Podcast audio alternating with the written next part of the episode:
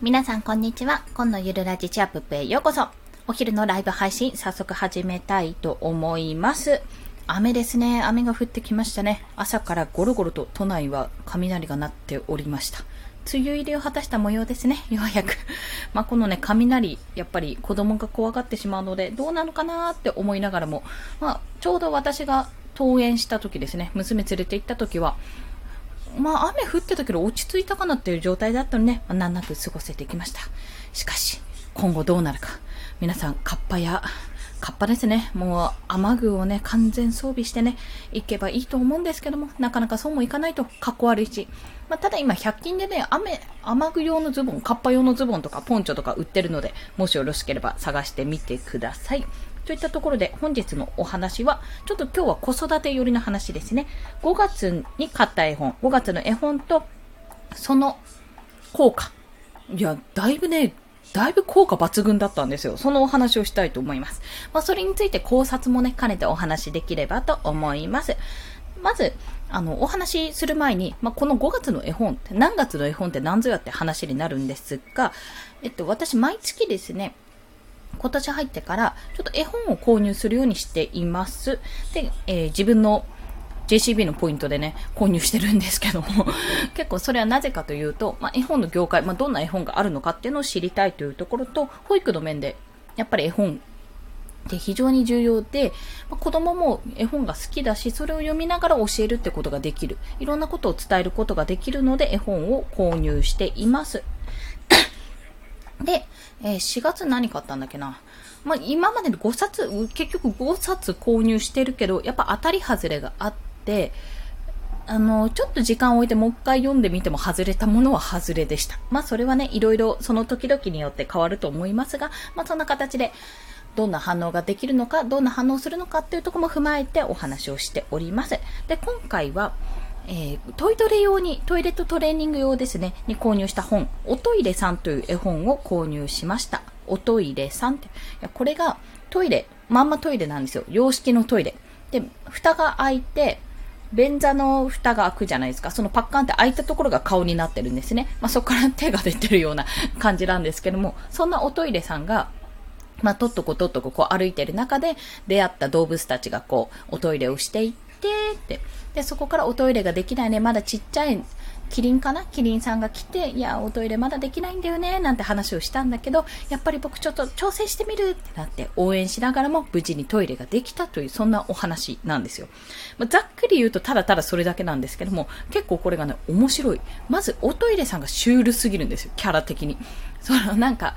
可愛らしい、なんかトイレだよ、みたいな感じじゃなくて、もうちょびひげの生えたなんか紳士。私、イメージは、お尻探偵なんですね。ちょっと、お尻探偵のイメージで声を当ててるんですけども、そんな感じでちょっと、ちょっとダンディーな、ダンディーなジェントルマンみたいな。そんなおトイレさんが繰り広げるお話なんですね。で、絵もなんか可愛らしいっていうよりちょっと味のある絵なので、なんか一歩間違えると、ん？っていうようなところの絵もまたいいなって、逆に個性的でいいなって思うようなところです。で、これをどういう風に使っているかというと、まあ普通にお話として読んでいます。で、やっぱり、まあおそらく子供の共感部分としては、まあおしっこシャーとか できるところがいいと思うんですけど、ごめんなさい、これ、お昼、お昼なんで、ちょっとあんまりあんまりしっかり話さないようにしますが、で、まあ、結局のところ、要はその赤ちゃんのキリンちゃんというか、おむつがまだ外れないキリンちゃんが、やっぱりできないよって、あどうしよう挑戦しようと思ったけどできないって思ったけど、こうおトイレさん含め、おトイレさんが一緒にいた、その時一緒にいた、その場にいた亀さんも含め、みんなで応援するんですよ。応援してようやくわーって、トイレ成功できた、やったねっていうお話になってるんですね。まあ、そんな形で、これを、娘のトイレの時に使うわけですよ。というか、まあ、娘が自分で言ってるんですよ。で、じゃあちょっとトイレ行ってみる？って言って、こう、子供用便座に乗っけて、で、うんってやるときに、あの、うーん、うん、なんか出ないかも、うん、頑張れ頑張れみたいなことをね、自分で言い出すんですね。自分で自分を応援するような形になっております。まあ、そんな形で、トイレットトレーニングもゆるゆると始めているんですが、まあ、あの、ここ最近自分でトイレって言って寝る前かなって言った時に成功している回数がちょっと増えてきたんですよね。ほぼ、ま、毎日でもないか、4分の3ぐらい、ま4日間ぐらいしか今やれてないんですが、連続で。4分の3ぐらいはできているので、まあ少しずつこうやってトイレに興味を持たせて、なおかつちょっと面白い、何これトイレさんって面白い、おトイレさんなんだろうって思わせて、で自分がちょっと、その、おトイレができないキリンさんの気持ちになってそこに共感してそことなんか自分を重ね合わせてやっていくっていうようなそんなお話になっております。まこれ別にトイレットトレーニングの絵本って色々あって他にもあるんですけども、まあ私は以前からこの本を知っていてちょっと面白いと思ったので、面白さ重視で今回はそれを選んでみました。ということで5分で終わっちゃった。5分で終わっちゃいましたよ、この内容。で、まあ、そんな絵本なんですけども、絵本を買うときに、まあ、どんなところを重視しているかっていうと、その都度その都度で、まあ、娘に何を伝えたいかとか、何が今彼女に必要かとか、どういったことが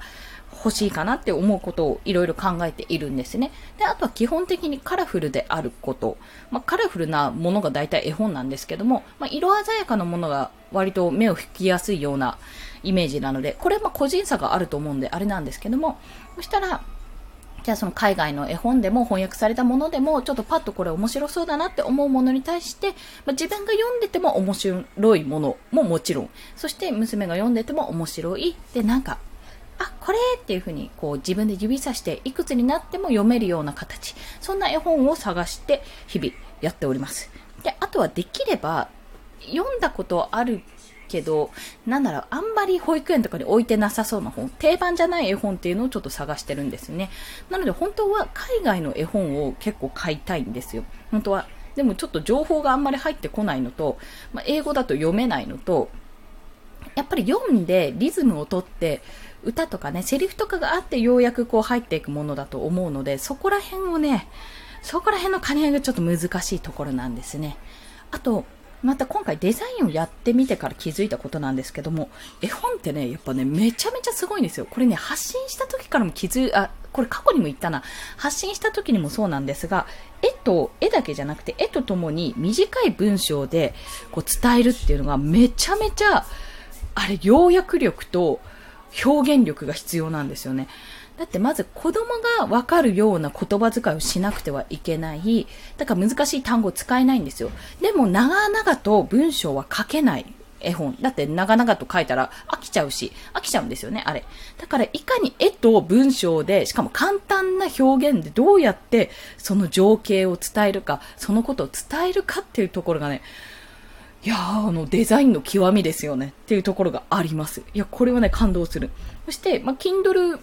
本を私も手掛けて2冊手掛けましたけど、絵本もね、挑戦したいんですよ。正直、電子書籍の絵本は、正直な話ね、売れないと思うんですね、実際に。というのは、電子書籍で絵本って読まないと思うのよ。思うのよとか言ったら。そもそもね、iPad とかあれば読むかもしんないけど、パソコンで iPad で、じゃあ絵本を読むかって言ったら、ちょっとなんかまだそこは違うんじゃないかなって。むしろ絵本だけは少なくとも紙ベースで残っていくものなんじゃないかなってちょっと思うところがあるんですよ。でもまあそんな中でも簡単に作れるっていうのももちろんそうですし、あとは、やっぱ自分で挑戦したいなって、絵とその簡単な言葉の表現だけでどうやって伝えられるかっていうところもやりたいし、まあそれが最終的に子供たちに残す絵本、まあ伝えたいメッセージってことで残せたらいいなと思って絵本もゆくゆくはね、作ってみたいなとは考えているんですよ。まあそのために今、イラストの勉強もね、勉強というかオンラインサロンに入って、もうイラストの本もね、どうやって表現したらいいかっていうところも考えつつやっているようなところなんですね。という余談もお話ししたけど、まだ7分もある。全然私が話すことないですね。こう考えると。あんまり絵本話できないですね、そこね。あとはですね、じゃあ何があるかな。あと絵本って、すごいなと思うのは、絵本もだし、うん、それこそセーラームーンとかもそうなんですけど、昔自分が好きだったアニメとか絵本とかが、大人になって、あ、懐かしい、これ可愛かった、これ好きだったっていうような形で、大人になってもこう懐かしむ、あの、ファンになっている人たちに向けたグッズ化っていうのが今出てるじゃないですか。それこそセーラームーンも、まあちょっと前ですけど、あの、リメイクされたのもそうですが、大人向けのコスメ、要はコンパクト用のコスメとか、セーラームーンって結構可愛いペン型の変身のペンで変身したり、万年筆みたいなので変身したりもするので、そういったものをモチーフにしたグッズがね、結構展開されたんですよ。コスメグッズとか、それこそタブレットを入れるやつとか、タブレットってあれですよ。食べる方のタブレットですね。入れるやつとか、そういうのも出てきて、あれはね、めちゃめちゃね、キュンキュンしたんですよね。まあ、そういった形で絵本も、今のうちにこう読んで、まあ、定着して、定着するまでが大変なんですが、定着して、そこから10年、20年経っても、あ、可愛い、そういえばこの本読んだなと思って、そのキャラがグッズ化するっていう流れも結構ありなんじゃないかなというふうに感じております。まあ、そんな形でね、漫画とかアニメとかのグッズ化みたいなものですよね。こう自分というか、その読者さんの読んだ人の心に残って、まあ、そこが、まあ、好き、このキャラが好き、こういうの良かったよっていうふうに思い出とともに残って、それが、あの、グッズ化して、自分の手元にある、あ、これ可愛かったか良かったよね、あ、これ使いたいっていう風な形になるっていうのは、やっぱり、あの、なんていうんですか、絵本も残るし、作品としても残るし、キャラとしてみんなの、その読者の皆さんの心に生きるっていうのは、やっぱりちょっと嬉しいですよね。って作家冥利に尽きるというようなところもあるので、なんかそういう形で絵本業界もどんど、どんどんね、盛り上がっていくのもいいなとも感じてますし、まあ、近婚の西野さんが、こんなに線の細かい絵本なんて誰が作っただろうかっていうことで、プペルとか、マルコとか今作って、最近はマルコかな？で、そういうのを作っていますけども、やっぱりあれも絵本業界っていうところによく切り込んだなっていう、あやっぱりずっとこう伝統的な、結構もう形式ばったというか、しっかりもう、あんまりこう、なんていうんですかね、新しくならないようなその業界に切り込んだっていうのもまた面白かったし、ちょっとでも、子供にも読ませたい本でもあるんですけど、大人が読んでもやっぱり思うところもあるっていう意味では、絵本なんだけども少しこう文学作品のような、なんて言うんですかね、うん、なんかワンピースのような、そう、誰が見ても楽しめるような、そんな部分が持ち合わせてるのかなと感じてます。というのも私読んだことないんですよ、実を言うと。あれね、小学生に絶賛されたんですけど、あの、プペルとか。なんとなく話ざっくりしか見てなくて、読んだことがない。でも読むんだったらちゃんと読みたいなと思ってまだ読んだことがないような状況なんですね。これはね、ぜひね、読んでおきたいんですよね。でもなんか、画集みたいになってそうだから、読むのに力がいりそうと思って、あんまりね、娘とかが気軽に読むようなものじゃないのかなとか思って、まだ購入はしておりません。まあ、そんなところですね。はい、あと3分。3分ない、ないけど、もうそろそろ切り上げちゃいましょうか。これ。まあ、そんな形で絵本って、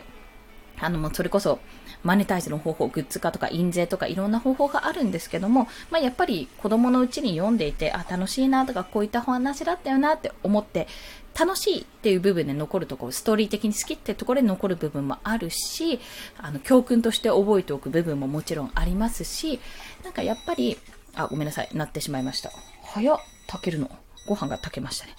ね、まあそういったところもあるんですけども、さらにそれ文字とか絵だけじゃなくて、さらにその上、キャラとかがね、一人歩きじゃないけど、印象に残って、そこで、あの、もっとその人たちが、あ、こんなのあったよね、あんなのあったよねって共通の話題として言える。まあ、そんなね、次世代どんどんどんどんつなげられるっていう、その、普遍的なものを教えてくれるものでもあるので、やっぱり、そういった業界というか、まあそういう世界にもちょっと入ってみたいなっていう、子を持つ母だったら、一度は思うんじゃないかなと思う絵本作成 ですね。実を言うとねあ、あるんですよ。原作者が、あの、子持ちのママが原作の絵本っていうのがあって、うちにもあるんですけど、ちょっとだけっていう本なんですが、まあ、これ、自分の弟かな？確か弟が生まれたお姉ちゃんのお話なんですよ。赤ちゃんが生まれて、今まで自分が、